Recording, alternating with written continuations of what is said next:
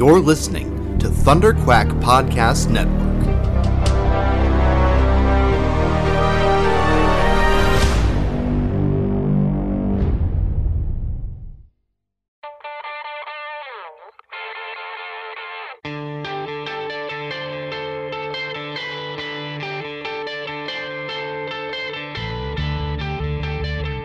Hey, I'm Steve Englehart, and you're listening to the Epic Marvel Podcast.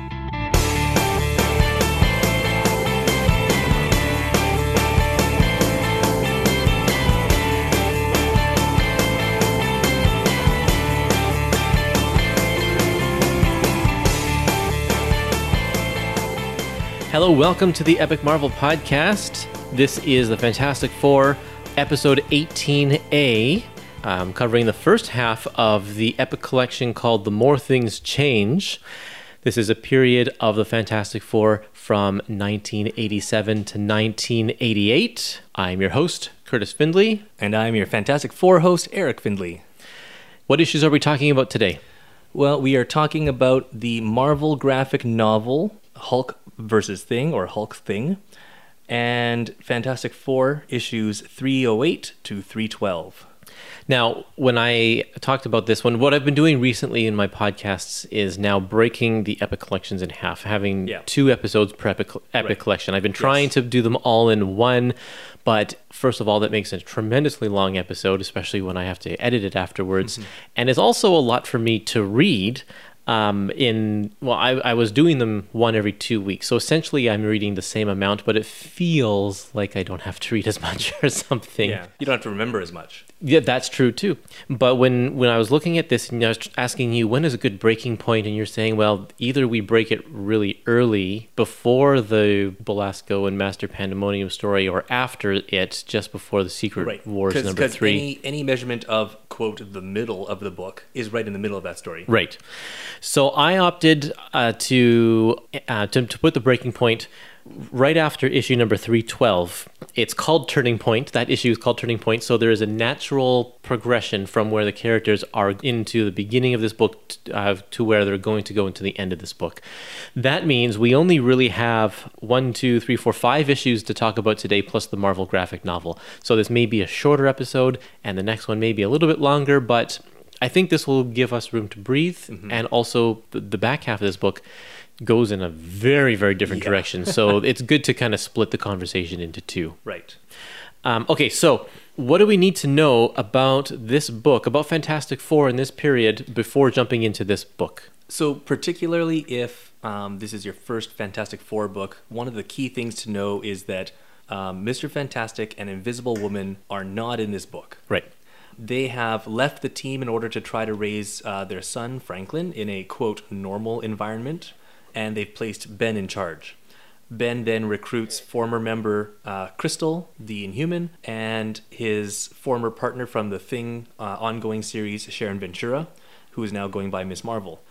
Two things to know about them. Sharon received her powers in the Thing series uh, from a mysterious character named the Power Broker. Um, he would addict his clients to a drug that would slowly turn them into like mutant monster thingies unless they regularly came back for his antidote. And she and uh, Captain America went to stop the Power Broker in Captain America 330 331. Um, by the way, this is when Captain America was known as the Captain. And while they were successful in stopping the Power Broker, she was raped by the Power Broker's henchmen, despite having her powers. Right.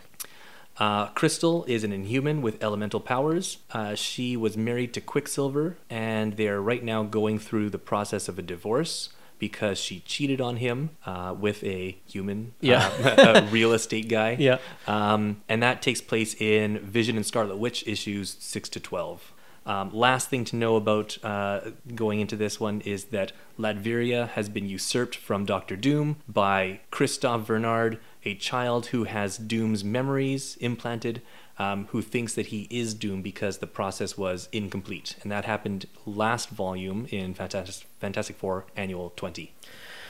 Uh, I guess you could also say that Johnny and Alicia Storm are newly married. Right. They are uh, That just also happened last volume. Yep, they are just moving into their apartment uh, in, this issue here. And Crystal and Johnny used to date. Yes, that's an an important thing that'll come into play as well. So yeah, I mean, lots of stuff dating back to like really early issues of Fantastic, Four, Well, uh, for Inhumans, then it goes back to like like the sixty plus issues. yes, yeah, sixty plus issues, and uh, yeah, it's uh, Doctor Doom. He goes back a long time. Yeah, Black Panther is in here as well, and he showed up in the early Fantastic Four issues. as Yep. well. Yeah, and so this is something that Steve Englehart loves to do is play with the long-standing histories of these characters, and we'll see him do that really heavily in the next episode for sure. But and and that's nice. I like the fact that he pays attention and that he's not kind of rebooting and restarting the characters over. He's playing on the characteristics that have been well defined with these characters for a long time. Yeah, and, and that's part of what makes the Fantastic Four, in my opinion, so great is that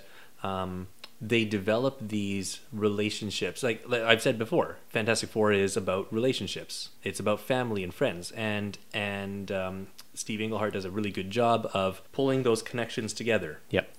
So this is uh, not the beginning of his run. The beginning of his run started uh, in the last half of the previous epic collection called All in the Family, and this is just him kind of ramping up. And it this this run is notorious for having. Uh, kind of a crash and burn at the end due to editorial interference Yeah. and Steve Englehart's unwillingness to play ball, and um, and but this is not where we're at yet. This is still kind of do good stuff from Steve Englehart. This is I like think. the high point. Yeah. yeah. I do want to read some comments from people online. I asked on social media to give comments about this particular volume of Epic Collections, and so I have some comments that came across Twitter that relate to both this episode and what we'll talk about in the next episode, but I'm going to read them all here.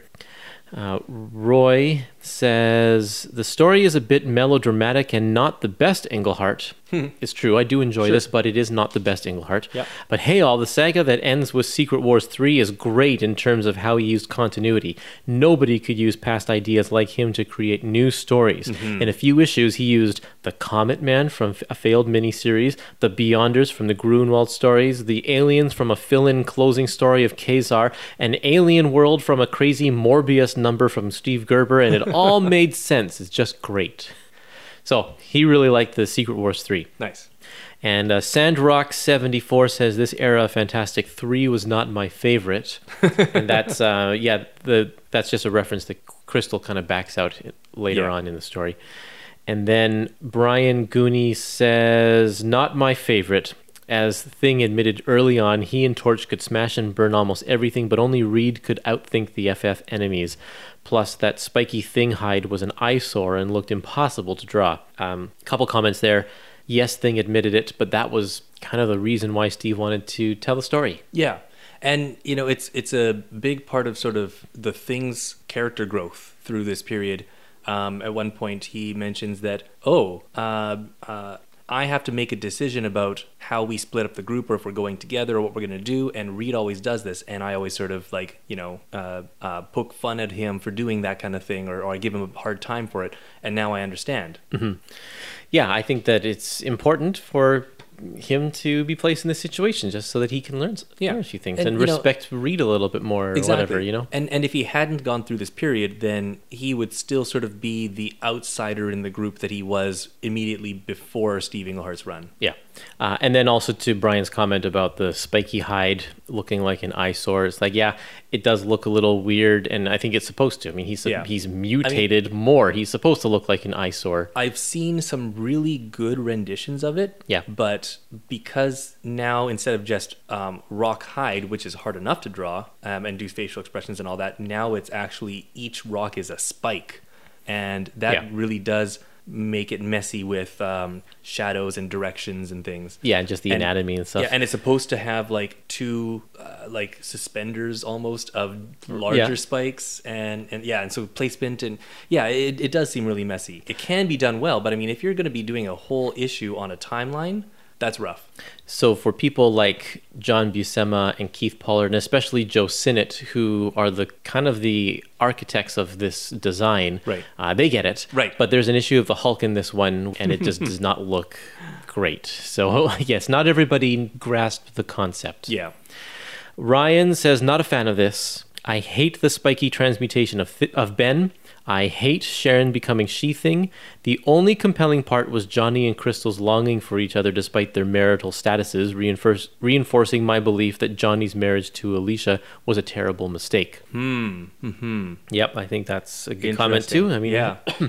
yeah, I mean, a lot of people blast this period for the fact that thing mutates and the she thing or whatever. And you know, it's just a story. Things get will get put back Yep. to normal by the end of this creator's run, and Everybody yeah. hated um, some modern ideas like uh, like Captain America Falcon and and uh, Jane Foster Thor, and Guess what? They didn't stick around. they didn't stick around. And you know, while they may not have admitted it at the beginning, that was the plan. Of course, it always is the plan. always the plan. It's the only time things really, really stick around is if is if uh, it really, really takes off with the public. Yeah. So Captain Marvel, for instance, being like Miss Marvel going into Captain Marvel, that really resonated with the audience, Yeah. and it sold really well. So they're going to stick around. Wolverine with fire claws didn't resonate with the audience, No. so there's not going to stick around. They didn't even change it back; they just dropped it. yeah.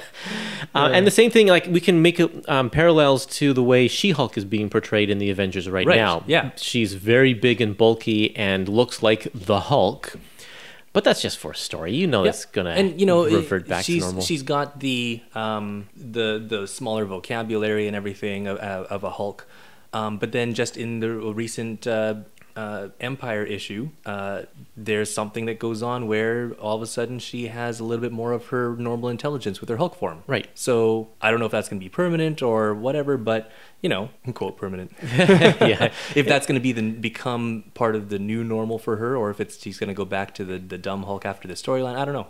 as soon as a story runs its course, it switches back. Right. And And you- and, at the very least when the writer changes. Yeah, and if it if it's popular enough, it'll stick around for maybe a little while longer, like Superior Spider-Man or something. But again, it always it always goes back. Yeah, we'll, we'll talk a little bit more as we get into the issues about um, some of the reasons I think the different forms do work, while they're not my favorite. Right. But then some how some of the, the story elements make it a little messy. I guess now that I think about it, Sharon Ventura is still the she thing, right? To this day, she pops up in Yep. like the wedding of Ben and Alicia, Yep. and she's still a she thing. She is. So actually, that transformation did stick around. It did, yes. so may, I'm all maybe everything I said doesn't even count.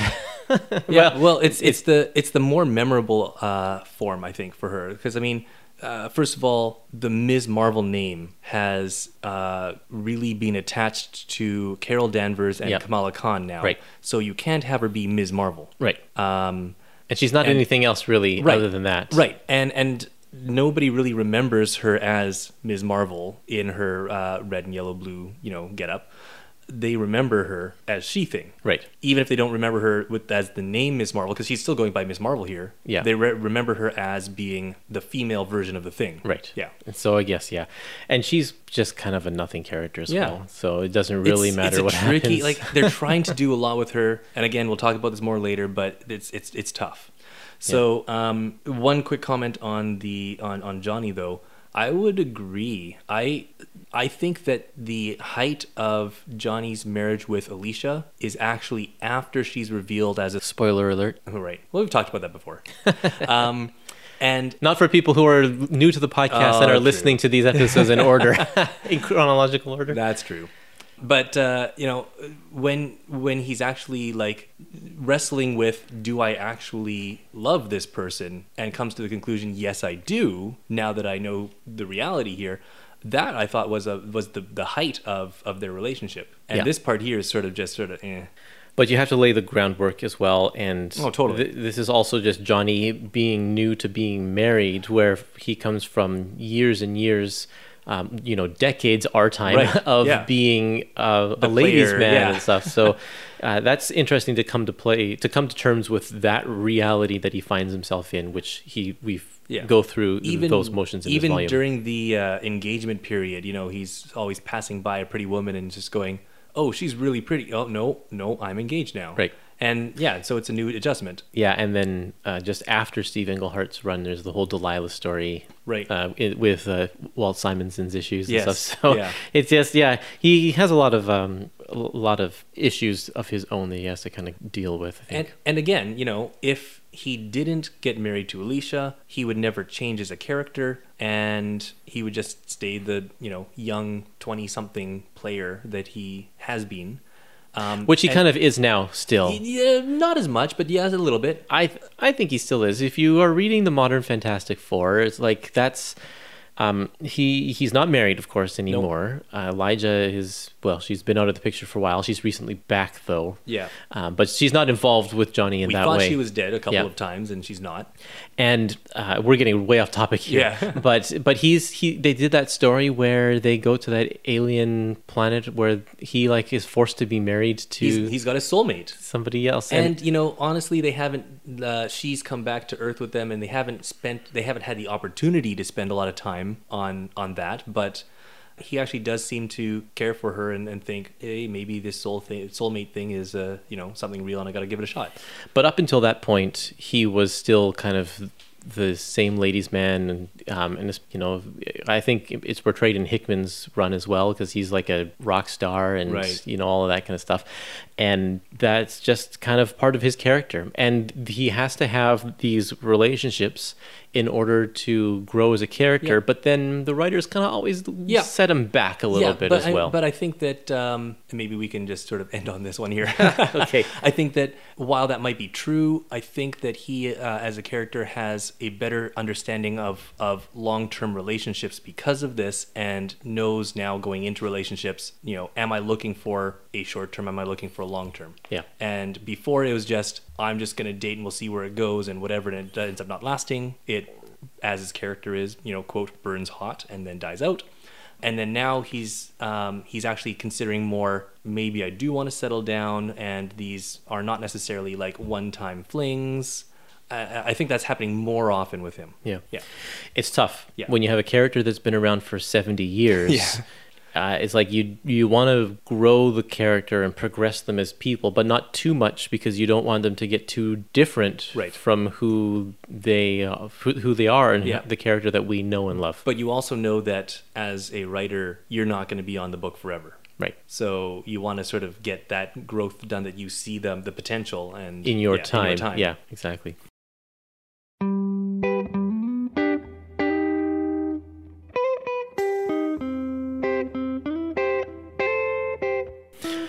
Okay, let's leave that behind us and move on to our issues. It's okay that we we That look- space filler. yeah, exactly. Makes this episode a little bit longer because it's only five issues we're talking about today, or six technically with the graphic novel. But let's start with the graphic novel. And the first thing I want to do is just talk a little bit about its placement in the Epic collection as well. Was this a good way to start the book, or would you have preferred it to be at the end, or or what?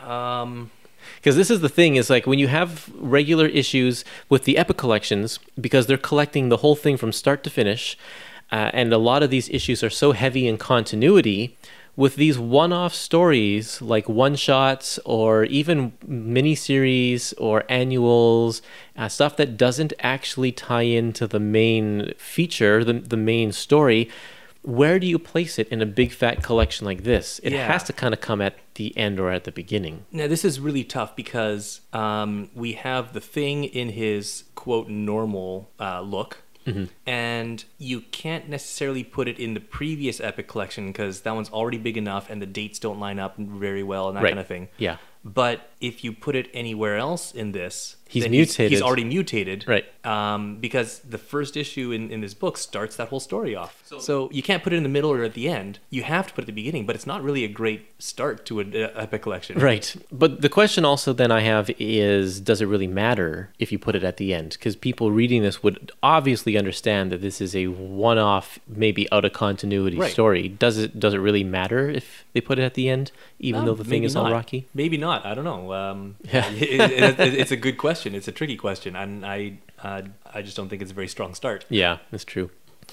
Okay, so this is called Hulk Thing: The Big Change, and is written by Jim Starlin, uh, who of course is famous for Infinity Gauntlet and everything Thanos. Thanos and Silver Surfer. Yeah, all of that stuff, and then it's drawn by Bernie Wrightson, who is a uh, early Bronze Age comic artist who did a lot of uh, like the horror kind of stories and, and monster stuff. And so, uh, really, really neat to see him do a Thing in Hulk story. He is a fantastic artist, and the one of the treats also with uh, these graphic novels is they're not printed with the same four color printing process uh, because they use a they their magazine they just use a different Yeah. format so you get um, actual full color um, the full color printing process so you can do a It's lot more nice. cool stuff with the coloring on Yeah. it and the coloring is credited to um, somebody let's see bernie wrightson. There you go. Bernie wrightson's doing the coloring. Uh, that's very cool. I, I like the fact that he gets the opportunity to do that himself. Yeah, I was Very gonna say that uh, the one one of the things that I really noticed about this uh, this book is that he has fabulous facial expressions, especially for the thing. And people often find it hard to do facial expressions for the thing because of the rocky surface and everything. Um, but he does it so well. very well. Uh, okay, and Jim Starlin is uh, he. One thing that he does really well is great action cosmic drama, but he also is a very funny guy. And if you read a lot of his Silver Surfer, he does go into some very amusing places with that title. Yeah, there's the period where Silver Surfer. Um, oh, maybe you might want to cut this out because I'm not sure if this is Jim Starlin or not. There's a period where Silver Surfer was like um, a captive slave on a planet with like all these uh, betting people, and they make their wagers and things. Mm-hmm. Yep. And the one of the like the main, uh, I guess the host, uh, he's a really quirky, strange guy. with the smiley face head. Yeah. that, that guy. Yeah. So did you know that that story is a rip on DC Comics? I did not know that. Yeah, it's if you go back and and read it with the idea that DC Comics is um is, are slave drivers and don't pay their their employees good wages or all this kind of stuff. Like it's very very interesting to read that commentary, and I felt there was a little bit of that commentary in this story as well. Yeah, so. I, I, I was wondering about that. yeah, and I don't know the specifics, um, but yeah, there there is a lot of that kind of bureaucracy and dealing with all of that um, the the legal issues behind the scenes with corporations and whatever. Stealing ideas. It's and- steal- yeah. stealing ideas exactly. Yeah. I I would I and that's probably this is a little bit before that Silver Surfer story because that was in 91 or 92 I think and um and this is 1987. So Jim would have this would have been before yeah, I can't remember the exact timeline of Jim Starlin's flipping back and forth between Marvel and DC, but it's around he's probably feeling that. Or maybe it's a commentary on how marvel was treating him at the time i don't know. Okay but so the, the story let's see if i can get this. Uh, thing and hulk both separately are teleported to this planet called Ma- maltriculon and they are forced to well they're not forced they're asked if they can deliver a legal summons to this shady corporation guy and um, but that guy has been kidnapped by another guy, so they don't really know where he is, and so the thing and the Hulk have to go f- tromping through the planet to try and find find them. Uh, the whole story is told by the Watcher. He is the one who um, who is telling, and that's kind of makes it amusing as well because uh, it's it plays kind of like a what if issue or something like that a little bit. Yeah. Um, there is some comedy as well. What does he say at the very beginning? Uh, he says, "This is a great little little monologue here." No empty boast is this. Maltriculon is a commercial free orbiting planet whose speciality is change. This home of the universe's master terraformers, alchemists, and shape changers. Here they all live, and from here they all hire out their talents. I know this because I am the Watcher. I see all and record it for future generations. Some believe that I am only interested in tales of cosmic proportions. This is not so. I am also a keeper of small stories, human stories. By the time you finish reading this tome, you will re- you shall realize that I even save silly and trivial stories. no one's perfect. Oops, I shouldn't have filed that one away. Yeah. So so that um, comes in like page eight or nine of the story Yeah. after we see the teleportation of both of those people, and we also get a little brief recap of both of their origin stories, which is nice. Uh, And and this is this is one of two origin recaps for the Fantastic Four in this volume. yeah, but that is uh, that sets the tone of this story as well. This is a silly and trivial story. it is so silly. And then later on, he also uh, we the Watcher also gives us a little bit of exposition to tell us what is going on here. So here we go. Um, this this is this is the Watcher speaking. This particular tale involves individuals other than the two earthling, earthling behemoths. Behold, Stambin Malalet, a minor bureaucrat of the Federation of Mal- Maltriculon. It was he who sent for the thing in the Hulk. The reason he has done so is that an earlier assignment he was, uh, sorry, that earlier today he was given an assignment, his first assignment in 15 Maltriculon years. Stambian Mallet is, or Stambin Mallet is an expert at going unnoticed and being obscure. He had hoped this talent would get him through his pension without ever having to assume any responsibility for anything ever. His luck has run out. His name was chosen by lot to deliver a certain legal document. And here's where it gets confusing. The document is a legal summons for one Mal Addy, a scientist who had discovered the latest big change in nutrition. Uh, the government wants to make sure that this will find that this new find will be marketed fairly. They have fears that it won't be because their reports have come to their attention that Mal Addy had been kidnapped by Nasty McBurn. Nasty is a mean spirited gangster who works for the infamous Banger McCrusher mob and food outlet. This situation has upset Stambin Mallet greatly. He has been forced to take on certain responsibilities, which have put him in direct opposition with some of the worst cutthroats in the galaxy. This strikes him as a good way to get beaten to death, so therefore, uh, or thus never reaching his all important pension. But Stambin Mallet has survived 15 years in the jungle of Maltriculon commerce and has learned many a trick during that time. Now he calls upon the one maneuver that has never failed him. It is time to delegate responsibility. so that's why he's called the thing in the Hulk. yeah, to delegate his responsibility to them. But the the the whole idea that um, his his lease on life is just do your work, don't be too good so that you'll be given responsibility, but don't be too bad that you'll be fired and you'll end up in a good place in the end. I wonder if he's trying to poke fun at any specific editors at Yeah, maybe Marvel or DC. It's like, man, that editor really should have stepped in, but they just like let anything go. But now that editor is forced to like fire somebody, but the editor doesn't want to, Yeah. and so the editor is going to get someone else to do that. or or it's like oh you know we got this big story coming up and uh, you know you you haven't actually been the editor for one of these big stories before so why don't you take that one So yeah, there's definitely I think something going on behind the scenes that Jim Starlin is upset about and is taking it out in the form of this graphic novel here. And it makes for a very entertaining story, I Yeah. thought. it's just so weird um but i, I also wonder if ma- like the gang um the gang and the gang members all have a mick mc in their name and so i'm wondering if uh this whole story maybe also partially um is aimed at mcdonald's Right, because it's the McBanger mob and, And food food, outlet, yeah. and so they they've come up with a new a new change um, that is going to food. revolutionize the taste of food or something.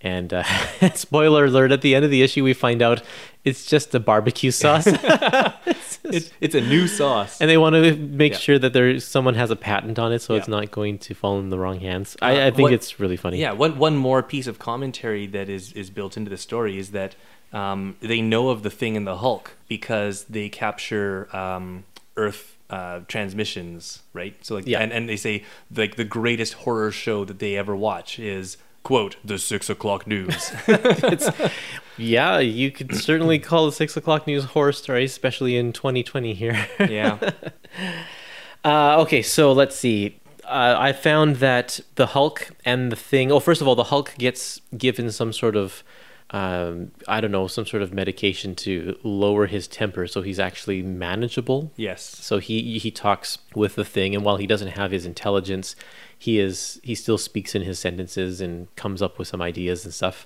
yeah. Um, and that and I I feel like that is while the story is is fun and it's pretty good, um, it still feels really constrained and rushed. And that's one point where I think that they just sort of toss in, you know, one of these magical plot points to to make it work.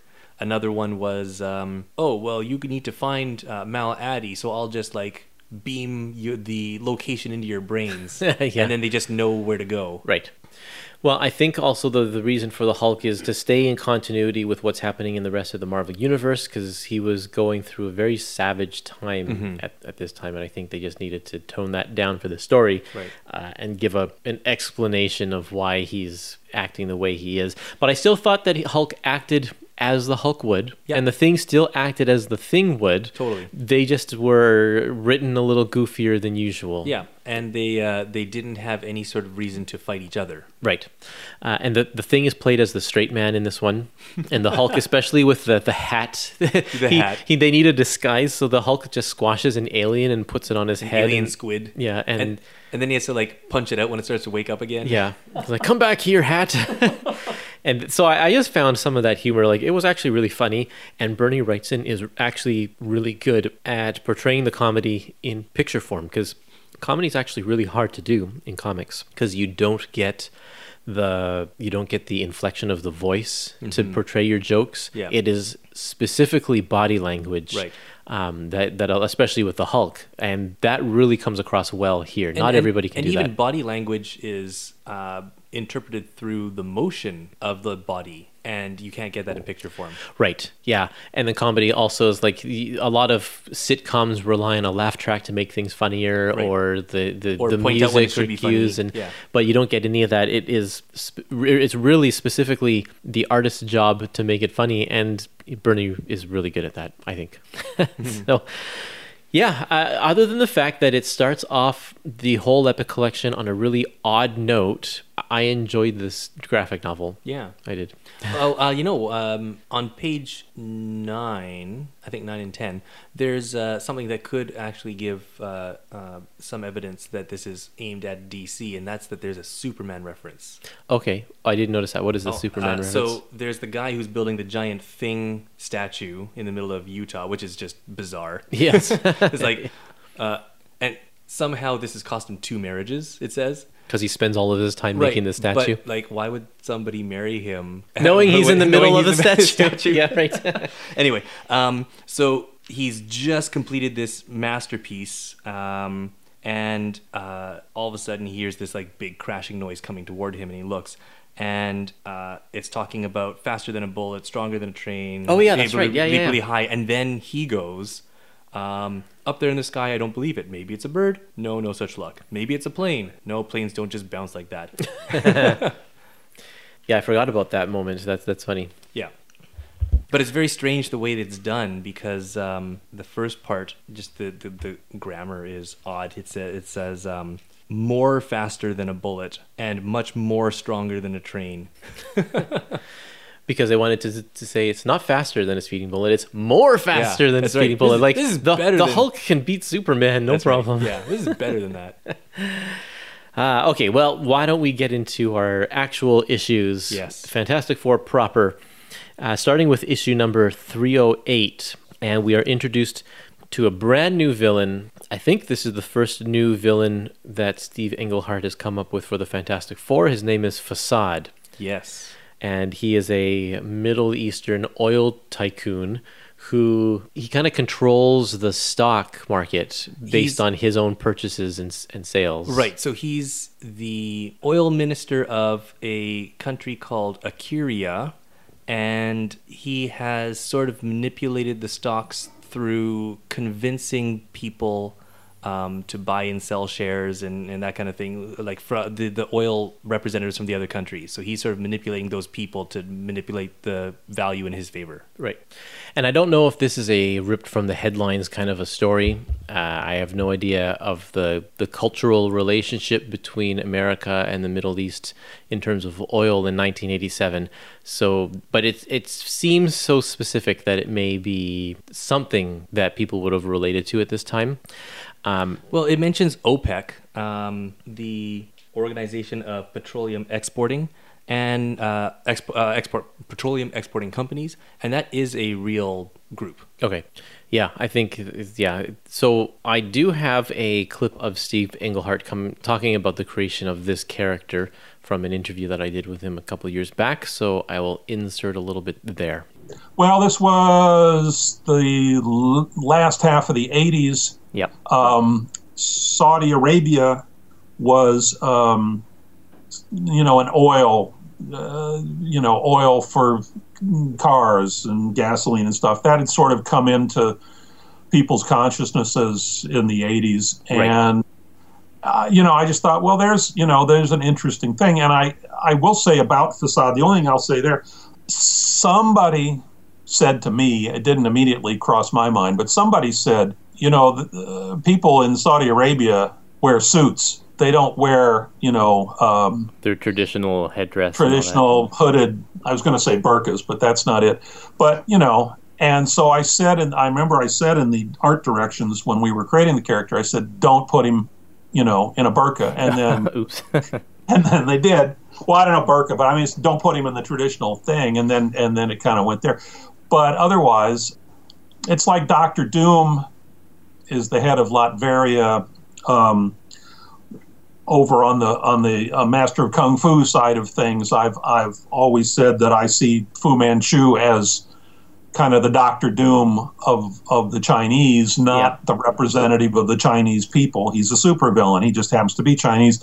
So Facade was a supervillain. He just happened to be, um, you know, Middle Eastern. yeah.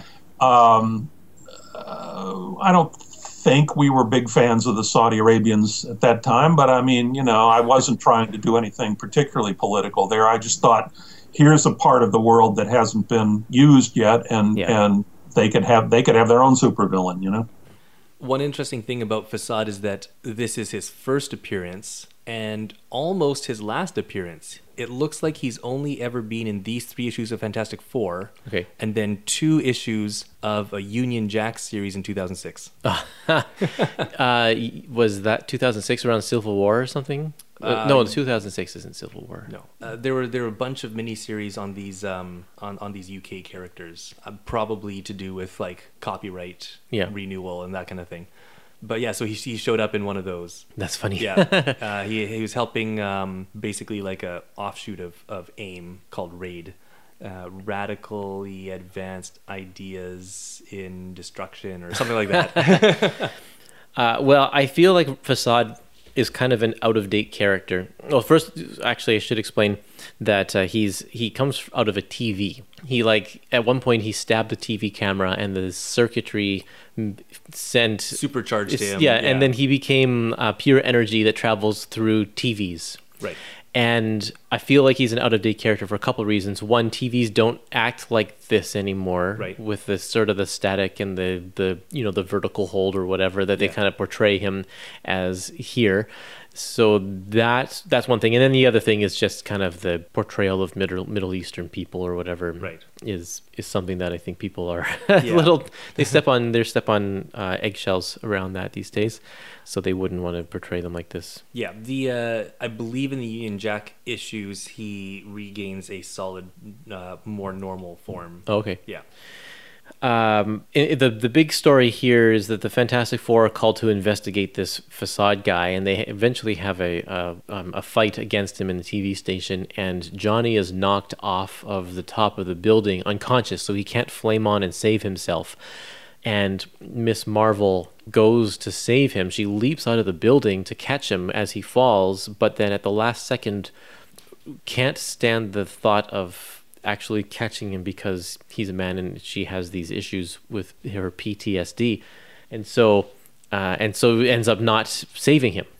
One of the big gripes that people have about this period of Fantastic Four, and we heard this in the comments, is that. Uh, uh, the Sharon, or no, I guess we didn't hear it in the comments, but the Sharon goes on and on about how she doesn't like to be touched by men, and it becomes kind of annoying uh, and overbearing. And there's a couple, and even Ben makes one comment. She's like, she's gonna drive me crazy with all this talk at one point. And there's a couple things to be said about that. One is that you can't just turn off a psychological issue Especially one as traumatic as this. yeah, she's definitely suffering some PTSD in which she needs some sort of counseling that she's not getting. And uh, you can't expect someone to just snap out of it. Like, that's not how it works. Um, the other thing to keep in mind also is just this is the way the comics were written back then, is that in order to keep readers up to date, you have to restate things in every single issue. Right. So you never know when you're going to get a new reader. yeah. And so, yes, we are going to find out about Sharon's issues with men uh, in every single issue because that's just how they wrote things back then. And I have to I have to give Steve Englehart some props here because he's trying to address a very serious issue, uh, and that is the lasting impact that rape has on its victims. And it's not something that's talked about very much, and I think he's trying to address that, but either he doesn't know how to address it, or he's playing through the thing who clearly doesn't really know how to address it and Sharon herself doesn't know how to address it, and that just makes it really kind of muddled. And there are some sort of mixed messages going on through uh, through these characters. Yeah, and I can understand Thing, like if he's really writing how Thing would relate to it, and like, because he can't relate to it, he doesn't know anything about this. Like at one point, he's like, Look, lady. Men, some uh, men didn't hurt you. Some men hurt you. Yeah. But Johnny didn't hurt you. Yeah. So you should have saved him. Yeah. But like that. and you just gotta toughen up and shape up and. And, and that's very that's a very like Ben Grimm esque type of way to handle things. Yeah.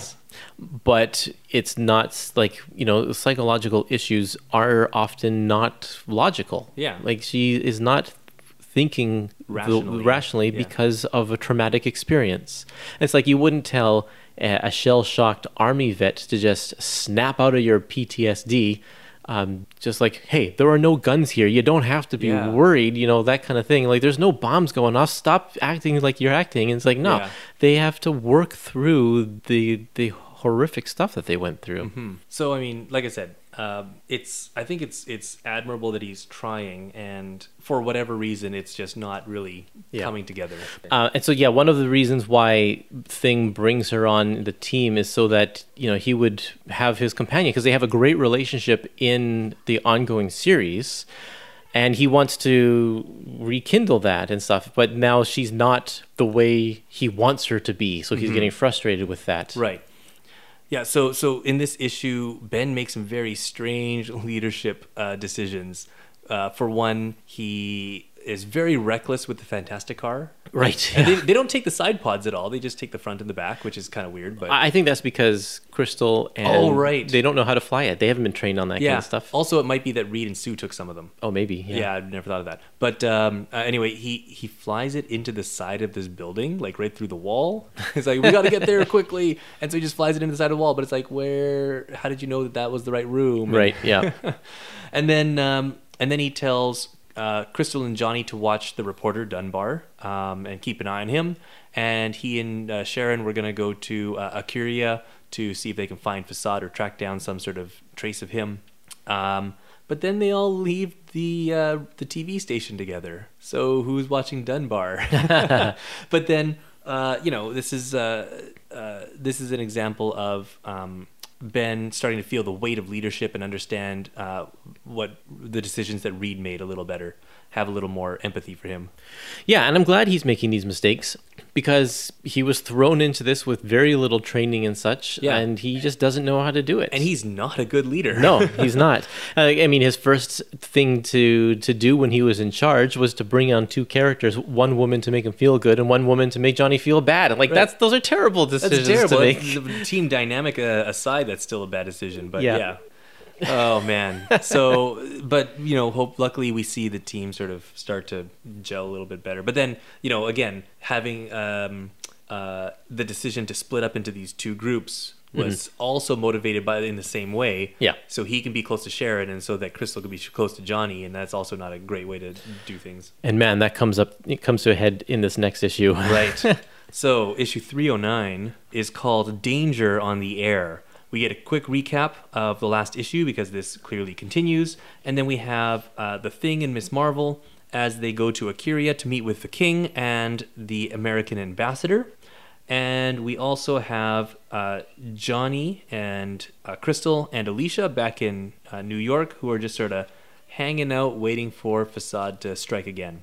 And their dinner conversation is really interesting. They they have dinner together. Johnny invites Crystal over, and the words he uses are, um, "I figured rather than leave her to grab an early lunch alone from the FF's kitchen, we could make it a threesome." Like, Johnny, Johnny, What? Johnny, you're That just is so old, Johnny. and uh, that's just like if if Alicia wasn't already wondering, like like there's just Yeah. the little subtle innuendos there that uh, she do- probably doesn't appreciate, Mm-hmm. and uh, and so when they're having their dinner, it comes out in the conversation that uh, that Crystal was actually the one who broke up with Johnny, and Alicia had always thought that it was Johnny that broke up broke broke it off with Crystal, which means that possibly she wonders if Johnny still has feelings for Crystal, which of course he does. Right. Yeah. And so, in as part of this conversation, we have a flashback to Fantastic Four number forty-five, which is where they first meet Crystal and the Inhumans. Um, we also get a flashback of Johnny and Alicia early in their relationship, but this is not from any previous issue. This is new material here. Uh, both the, this issue and the last issue were drawn by John Buscema, and uh, he changes the way that he draws Facade a little bit. Um, the, in the previous one, he was very stiff and almost kind of two dimensional. He looked like a 1980s video game type of a character. And in this issue, uh, he renders him a little bit more realistically. He's got different, you can see him from different angles, different view, points of view, and he just looks more like a full person rather than a static image. Yeah, they also change his color quite a bit too. Right. Yes. And um, you know, if you've never had one of those really old TVs, there's a there's a tint knob, and actually there's probably a tint setting still on your modern TVs. Um, and if you play around with the tint setting, then you know you can see the the, the colors, the the main color of everything sort of uh, cycle through uh, like a rainbow, and you have to try and find the right tone that goes around with the with the picture. And uh, so that's what they're probably doing here with the with the coloring. Uh, what some young readers, uh, younger readers of this, may not uh, realize is uh, how Johnny and Crystal stop Facade. Uh, they are having a lot of difficulty, and then Crystal's like, "Wait a minute, um, I'll make some clouds. You shoot some heat up into the sky. You know, we're gonna make a huge thunderstorm." And then he just sort of like fizzes out. And this is because back in the early '80s, most television, even if it was cable TV, in order to go from like uh, across large distances, was uh, transmitted along radio waves. And radio waves unlike like uh, satellite, the way we beam to satellites now and stuff, radio waves are disrupted by heavy cloud cover um, because I, I don't know all the, the science here, but uh, based on the way that they either reflect through, oh, um, off of the clouds or penetrate through the clouds or whatever, um, it just creates a lot of interference. And so they create this large thunderstorm so that there's interference between facade and wherever he is, you know, quote, broadcasting from. Yeah, that's another instance of this being a very outdated character. And can you imagine like someone like Kamala Khan if she appears now, if Facade ever appeared now, uh, and she fought him, he- she would never come up with an idea like this because she's never experienced a TV like that before. Yeah, I'd be like, you know, where's the HDMI cable? Yeah. uh, the one thing that that was kind of uh, confusing to me about this uh, about this issue was the back and forth between uh, the narration being in text boxes and being in sort of the negative space between panels. Uh, because if I am reading text that continues from a box, um, I'm going to look for it in the next box. Yeah. And not, you know, I'm not going to expect it to be in white space above the next panel.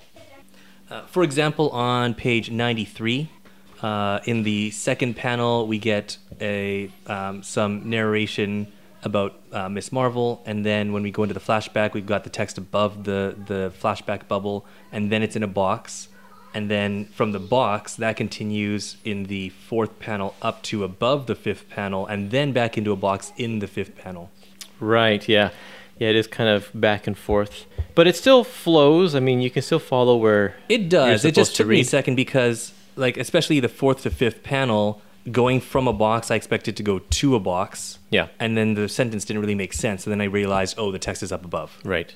So then we reach the end of this issue, and uh, and we have the Thing and Miss Marvel who are uh, who discover a space shuttle in Akuria, even though you know they're not really known for their space program. And Facade catches up to them because when Johnny and Crystal uh, shorted him out, he reappeared in Akuria and captures Ben and Sharon. Okay, and that leads us to issue number 310, and uh, this one's called Things to Come. And if you look in the corner box, um, the corner box has the new Fantastic Four. I don't know why the last one had Reed and Sue in it because issue number 308 had Miss Marvel and Crystal in it. Yeah, and they've been in it for a while. That's true. So maybe this actually isn't a new thing uh, for this corner box. I just wanted to point out that those Yep. heads are the correct heads this Yeah, time. That's good. Uh, this issue is uh, drawn by Keith Pollard, but because of Joe Sinnott's inks, you'd never know that there was a difference. Uh, I mean, you can still tell that these are not John Buscema faces and such, but It's got Jo- the continuity there. Joe Sinnott adds so much to just the line quality and the, the shading and the way things are drawn uh, that there's such a, a sense of continuity in the artwork between John Buscema and Keith Pollard. It's really Right. good. Yeah. Uh, so we get on the on the front cover, we get our first uh, glimpse of the new thing, even though we don't know that yet. The thing Right. on the cover. Yep. But he looks different. Oh, spoilers. I don't know how I feel about this. On the one hand, it's like I guess maybe you're trying to attract sales because oh, what happened to the thing? But on the other hand, like this is the big point of this issue. No, I don't think it is. No. I think the big point of the issue is that Miss Marvel changed, Okay. which you don't get that on the cover. That's true. That's true. yeah. Okay.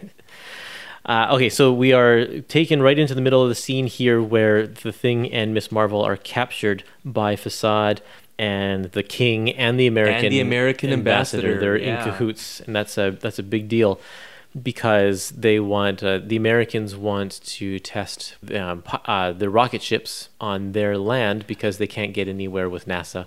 Uh, it, it's more like if they were to use existing shuttles to send things up into space, they'd have to refit them to meet modern um, standards, and that costs way too much money. So go to where the the rules are lax. Right, and then we'll shoot off our our old uh, garbage space shuttles and into space, and then yeah, And that's what they do, or like at least, that's what uh, the Thing and Miss Marvel do, because they commandeer the spaceship in, in an attempt to get away and blast off into space, where they have a big space battle with a, a projection of Facade who's trying to control the ship. It's kind Right. of a little ridiculous. So so uh, you know, there's a there's a satellite, and he sort of beams himself to the satellite and starts fighting, and and it's it's weird um, because why are there missiles on this space shuttle?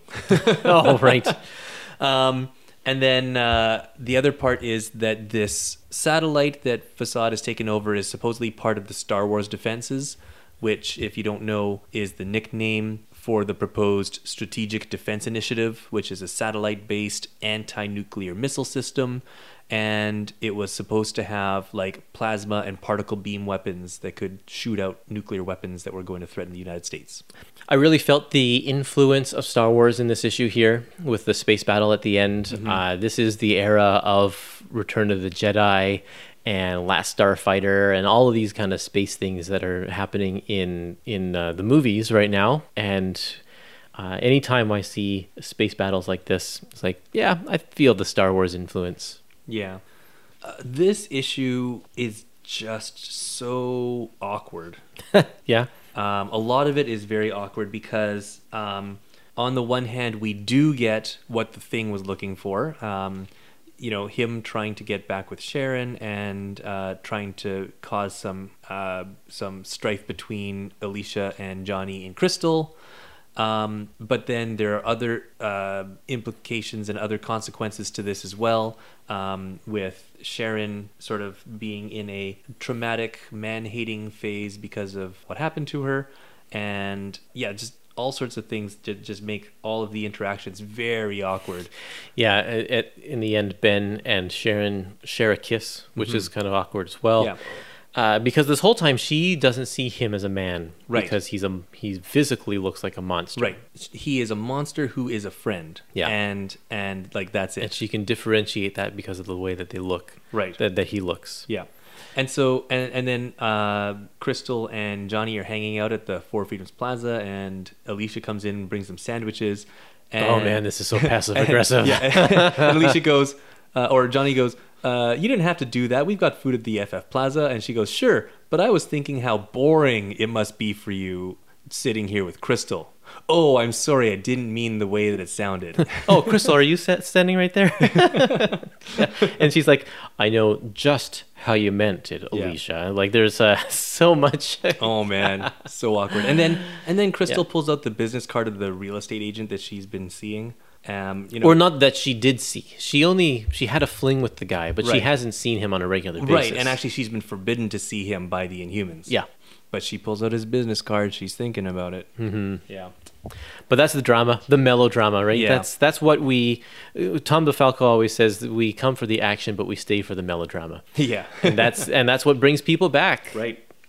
So Sharon and and Ben get out into space, okay. But in the battle, their shuttle is clearly damaged, and when they head back to Earth, they're bombarded by cosmic rays. Yeah, a very familiar scene for anyone Yes. who has uh, been a fan of Fantastic Four. Yep, they crash land and we see the shadowy, spiky figure of Ben in, his new form emerge, and we get this giant spa- splash page of his new look.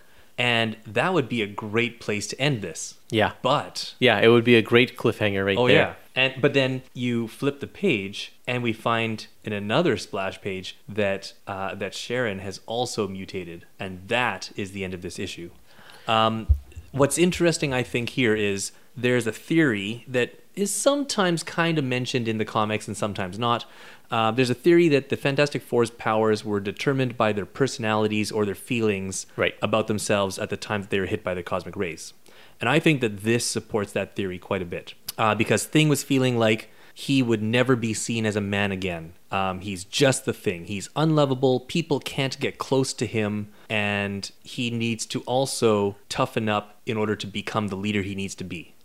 And that's what happens to his form. He gets spiky so people can't get close to him. Literally He can't is- get close yeah, to him. Exactly. He is no longer he's he's further from being a man than he ever has been before, and he's now stronger and tougher than he ever was before. Um, and Sharon, she desired to be tougher and stronger, somebody who could stand up to men. Um, and But also someone who wouldn't be desirable to men. Right. No, exactly. also. She she wouldn't be desirable, so they wouldn't want to. They wouldn't lust after her, and they wouldn't want to, you know, attack her or rape her or anything like that. Um, she saw herself as ugly and being unworthy of love or unable to be loved because of this traumatic experience, and that's what she turns into. And Yeah. and- yeah, and it's, it's very it's it's really interesting because in the next issue she was saying that even though I had these um, uh, the this this experience and these these thoughts, I could take some sort of solace. I could uh, in my in my beauty and my looks, and know that I am still a beautiful person, even if my inside is ugly or something like that. Right. And and and now that's been taken away as well. Yeah, that's actually an interesting conversation that happens at the beginning of the next issue. So let's go Yeah. on to 311. Uh, it's called I Want to Die. And.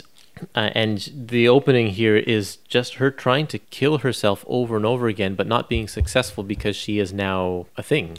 This is quite a morbid issue in that sense, and it's a very um, jarring way to start this issue. I can't imagine what it would be like if this is the first issue that you know a parent bought for their kids or something. right. um, and you know, I'm I'm kind of surprised, probably because she can't kill herself. I'm surprised that this got past a lot of the censors, but uh, So I asked that quest- question specifically to Oh, Steve yeah. Englehart. So I'll play a clip of him uh, talking about the uh, this situation here.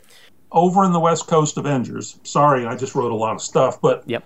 in, I did a I did a sequence where Hank Pym was going to commit suicide because he felt like he had you know he'd tried 43 different superhero identities and they none of them had worked, and so um, he was going to do himself in, and that was a very popular run. People liked that. Right. So, you know, so suicide was not off the table by any means. Um, and again, um, you know, I've been talking about how much she liked it, but she, you know, the, the transition was was a shock to the system, and and um, you come back to the fact that she's playing off Ben, who is so solid and so you know understanding. You know, he he he's a good guy, and um, so him getting her through that um, um, seemed like a thing. And and no, this was. I mean, we were still we were getting pretty close to editorial interference, but we weren't there yet. So you know, Okay. it seemed like a good idea, and I did it, and Nice. there was no pushback. So yeah, this is really interesting with uh, with Sharon because she is a very divided character, even in herself. Um, while she's not looking for a relationship now, um, and she didn't uh, doesn't feel like she can get past these emotions of her experiences, she does hold out hope that one day she can become not that she can. Um, uh, you know, get past uh, the the traumatic experience of being raped, but that she can become strong enough to trust her own ability to defend herself, which might allow her to have a relationship again. Right. And that's a very interesting um, portrayal, one that I would never think of. Um, uh, that um, the way to get past this is to just become strong enough to defend yourself, and then it doesn't matter what happened because it's not going to happen again. Um, and uh, yeah, and just the, the the the tension there between I want a relationship but I can't have one, but maybe I can, and uh, even within herself. Um, uh, but now because she's become a monster, that's clearly gone, and so that's that's another reason why she wants to kill herself. Yeah, and Ben tries to reason with her. It's like I was a, I'm a monster, and you liked me, so someone will like you too. And it's like, no, that's not the same thing. It's totally different for women, and you know what? Yeah. Uh, in the way that uh, our society is set up, yeah, I think it is. Yeah. and it, maybe it shouldn't be, but yeah. So this issue here, uh, the reason why they're in the middle of the jungle here is because they've crash landed. The the, the rocket Right. ship crash landed to Earth, and thank goodness they were things because they wouldn't have survived otherwise. Right. And you know, when you crash in the jungle, it's you automatically end up in Wakanda. Yeah. That's just what happens, you Yeah. know. So Black Panther shows up um, a little while in the, into this issue here. Um, a lot actually happens in this issue Mm-hmm. uh, because we have several pages that deal with with Miss Marvel turning into this thing. Yep. Uh, we We have have, we have a very, very quick recap of the origin of the Fantastic Four. Here's Right. the second one for this volume. Johnny goes to uh, the Middle East to look for for Ben Yeah. and and and Sharon and and Crystal meets up with Norm and we'll get Yep. into that in a second here Yep. and they have the and Ben and Sharon have this big battle with this bright red uh, Robot vibranium robot creature and then to top it all off Black Panther comes in and shows that Doctor Doom is in Latveria too like there's there's a lot going on here Yeah. uh, but they, but Steve Englehart manages to give appropriate time to each of these scenarios. Very well done. Um, the only thing that's unnecessary, I think, is the fact that Johnny went to the Middle East. Right. Because they spend one page on it, and later on they just call him and say, "Hey, he's over in Wakanda," and Go pick like, him up. they didn't even need to show that. So, Yeah. Uh, but but I guess they yeah. wanted to show that That he was concerned They're, and- they're concerned and they're doing something. Yeah, for sure. But it also got Johnny out of maybe this is the why. It got Johnny yes. out of the picture so he's not snooping around because Crystal is going to meet up with Norm. Right. And that's probably why they needed Johnny to be uh, nowhere obtainable at the time. Right. Uh, so yeah, they have this meeting uh, with with Norm. They bring him back. We haven't seen him since the uh, Scarlet Vision and Scarlet Witch maxi series. Right. And it's an interesting conversation because she's like, uh, "We could start something up again. I don't care what the Inhumans say. Like we should be together." Yeah, Um, and so so also um, the divorce is d- uh, approved or, or put forth or ratified or whatever by inhuman law, not not human courts, because they were married by Inhumans. and Inhumans say that they can't be divorced. right, or at least not yet. Yeah. And so Norm assumes that she's back with the Human Torch because that's why she's on the Fantastic Four, and, mm-hmm. and her reaction's like, "Johnny, but Johnny Storm's married," and and then he says, "Well, so were you, Crystal, when we hooked up." it's like Yeah. touche. That is not a good excuse, lady. Yeah, and he kind of walks off and doesn't want to have anything to do with her. It's like, yep, there we go. Yeah, this has already caused enough trouble in my life. Yep. Yeah. And uh, he walks away, and uh, Roberta's just sitting there behind the desk, and there's this big portrait of Reed Richards on the wall, staring at them. And is weird. He's got a smile, but you know he's disapproving of this conversation. you, you know it. Uh, oh, so should we talk about Doctor Doom? sure. It's so strange to see him pop up here because, uh, Yeah. I mean, we it hasn't been that long since we saw him because we saw him in the annual uh, in the previous volume. Yeah. And but now he's trying to get Black Panther to help him out, trying to appeal to one ruler to another. Well, not just that, but he's looking for a place to. He's looking for a refuge. He's looking for a place to stay for a bit. but he's also looking for resources That to too, try and help overthrow Kristoff and get Right. his kingdom back, and he thinks that Black Panther can help him out Right. in So the first- exchange for some robotic for technology. Yeah. So the first place he goes is to uh, Black Panther. First of all, um, because he is not allowed in his country. Um, I think he figures that Black Panther will be maybe the most hospitable to him, one king to another. Yep. um, which is true. And uh, and then they sort of start having these negotiations. Um, it's it's interesting. Doom has a, a conversation with Sharon, and he says a lot of things that I think are similar to what Ben said, but because he's much more um, eloquent in his delivery, he's a lot more confident. Um, uh, he has a lot more conviction in when he says it. Um, it's it's a little more effective. Well, the reason it's effective is because he's trying to recruit her Right. to destroy Right, the but- Fantastic but, I mean, Four. But the point is, I mean that that part wasn't effective. Um, but but the other part I think was, um, and I and it's just he's much more charismatic than Ben is. yeah, it's Yeah. true. So even though he says almost uh, or very very similar types of things um, about you know uh, you are strong, you can just like get past this and and toughen up and whatever. Um, she's more willing to believe him because of the charisma.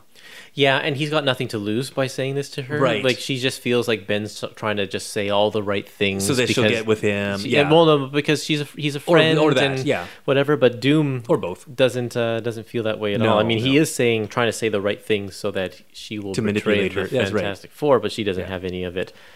Uh, yeah, and that that is a good little point for her to accept, kind of accept her role in the Fantastic Four as well. So she's willing to um, kind of push through her current state a little bit to to move on and uh, be part of the Fantastic Four again. So even even though she doesn't betray them uh, and join Doom here, she does later on, and we've talked about this in one of our other episodes on Right. um, In uh, Walt Simonson's- twenty or twenty one. Yeah, yeah, Uh, the new Fantastic Four yes, volume. right. Because uh, in issue three fifty, Doom promises to change her back, and so she does join with Doom in order to uh, set up a trap for the Fantastic Four. Yeah, the seeds Yeah. of that are planted right here in this issue. That's Nice. yeah, that didn't realize that, and that's two writers uh, doing like that's Walt Simonson carrying on those threads. So that's Right. kind of cool. Yeah.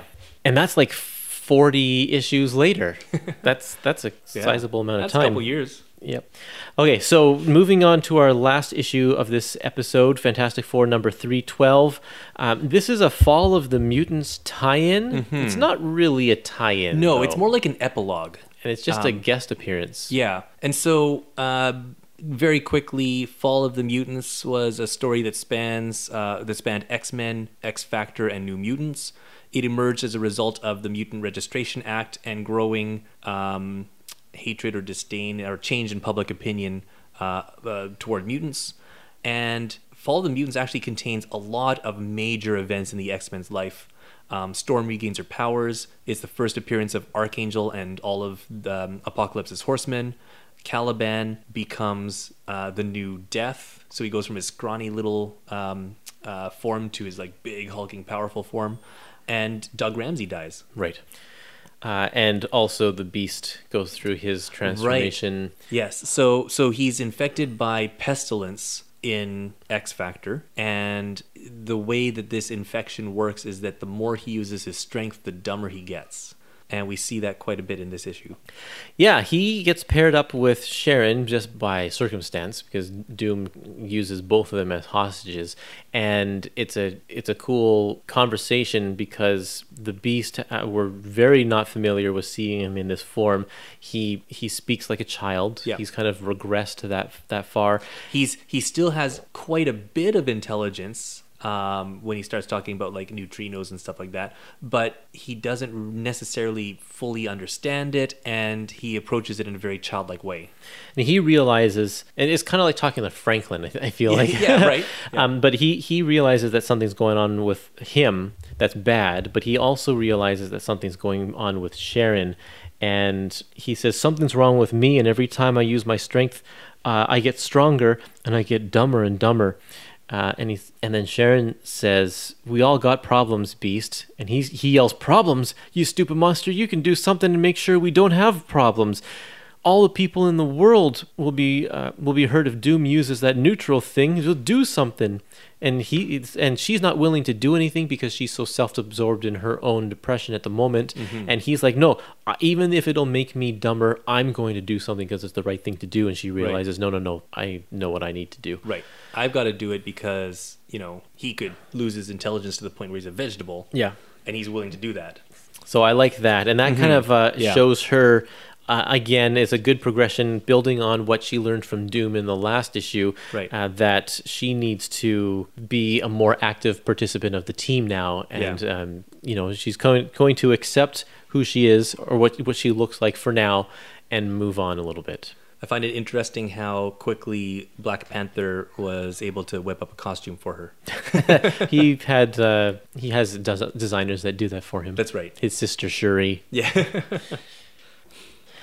Uh, okay, so in this issue, also Doom manages to get into a, the back door of sec- Reed's secret lab. he has a his own secret elevator that he apparently made in issue number 305. Yeah. There's a weird note in, in the editorial box that just says, um, uh, well, let me just find that here where Doom is saying, uh, I caused a whole range of devices to be secreted into these walls.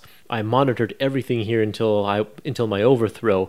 But if I can't benefit from them now, Kristoff shall not. And then Ralph Macchio says at the bottom, Did you realize what was going on in FF305? The $64,000 question.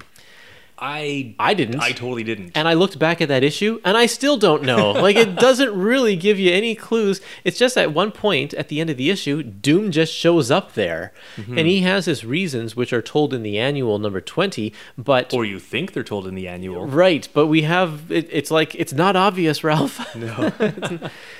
That's really his way of saying we're just gonna make this the case. yeah, exactly. That's exactly right. Ralph puts a lot of editorial boxes in these comics. There were a lot, yeah. he really likes to point out the, the, the, the references to things in the past. so do I, so I appreciate that. yeah, it's true. Um, for example, uh, the uh, uh, the X Men or X Factor, sorry, are in a parade, uh, and Black Panther uh, says, "Oh, there's something going on. What is this? Like, clearly, it's not just us." And so his ambassador says, "Oh well, there we were, there was an attack from an alien spacecraft, and uh, X Factor stopped it. And this uh, alien spacecraft is um, Apocalypse's ship." Right. named Ship, which the X Men would eventually um, make their base of X- X Factor, or sorry, X Factor would make their base of operations. Yeah, for many years. Yeah. So that's the indication here that this is at, right at the end of Fall of the Mutants. Um, this is after the events uh, have taken place. Doctor Doom asks to hitch a ride to America. Yeah. Because I guess that's where he's going to uh, look for his next person to pull into his schemes. Well, I figured he wanted to find Reed's secret lab and use the technology there to help him out as well. Well, there's that, yes. Um, but uh, anyway, he he wants to come to America, and so on their way, Black Panther wonders if um, America's actions towards Captain America would affect their reaction to Doom coming into America. Um, and so this is a reference to what's going on in the Captain America series right now, where he's been removed from the Captain America position by the government, and Steve Rogers and now- branded a traitor. to Yes, and country. Brandon Trader, and and he uh, now goes by the Captain, wearing his um, like black costume. Yep. And John Walker is Captain America, Right. And I'm not sure exactly how that plays into what he's sort of supposing here. That the comment didn't really make sense to me. It's like, well, if Captain America is considered a traitor, how are how are they going to treat Doom? Um, maybe just the fact that they're willing to turn their back on one of their most celebrated heroes. Oh, maybe. So- and so then somebody who has always had sort of a questionable relationship with them. There's no way that they're gonna right. uh, gonna 'em up react so well to this. Yeah. Yeah. maybe, yeah. Although he does have diplomatic immunity.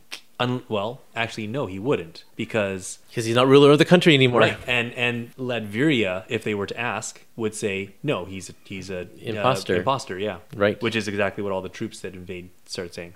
Although you have to wonder, Latveria is attacking U.S. soil. Yeah. It's not an international incident. Right. they just uh, Yeah. kind of sweep that under the rug. Yeah. Oh well.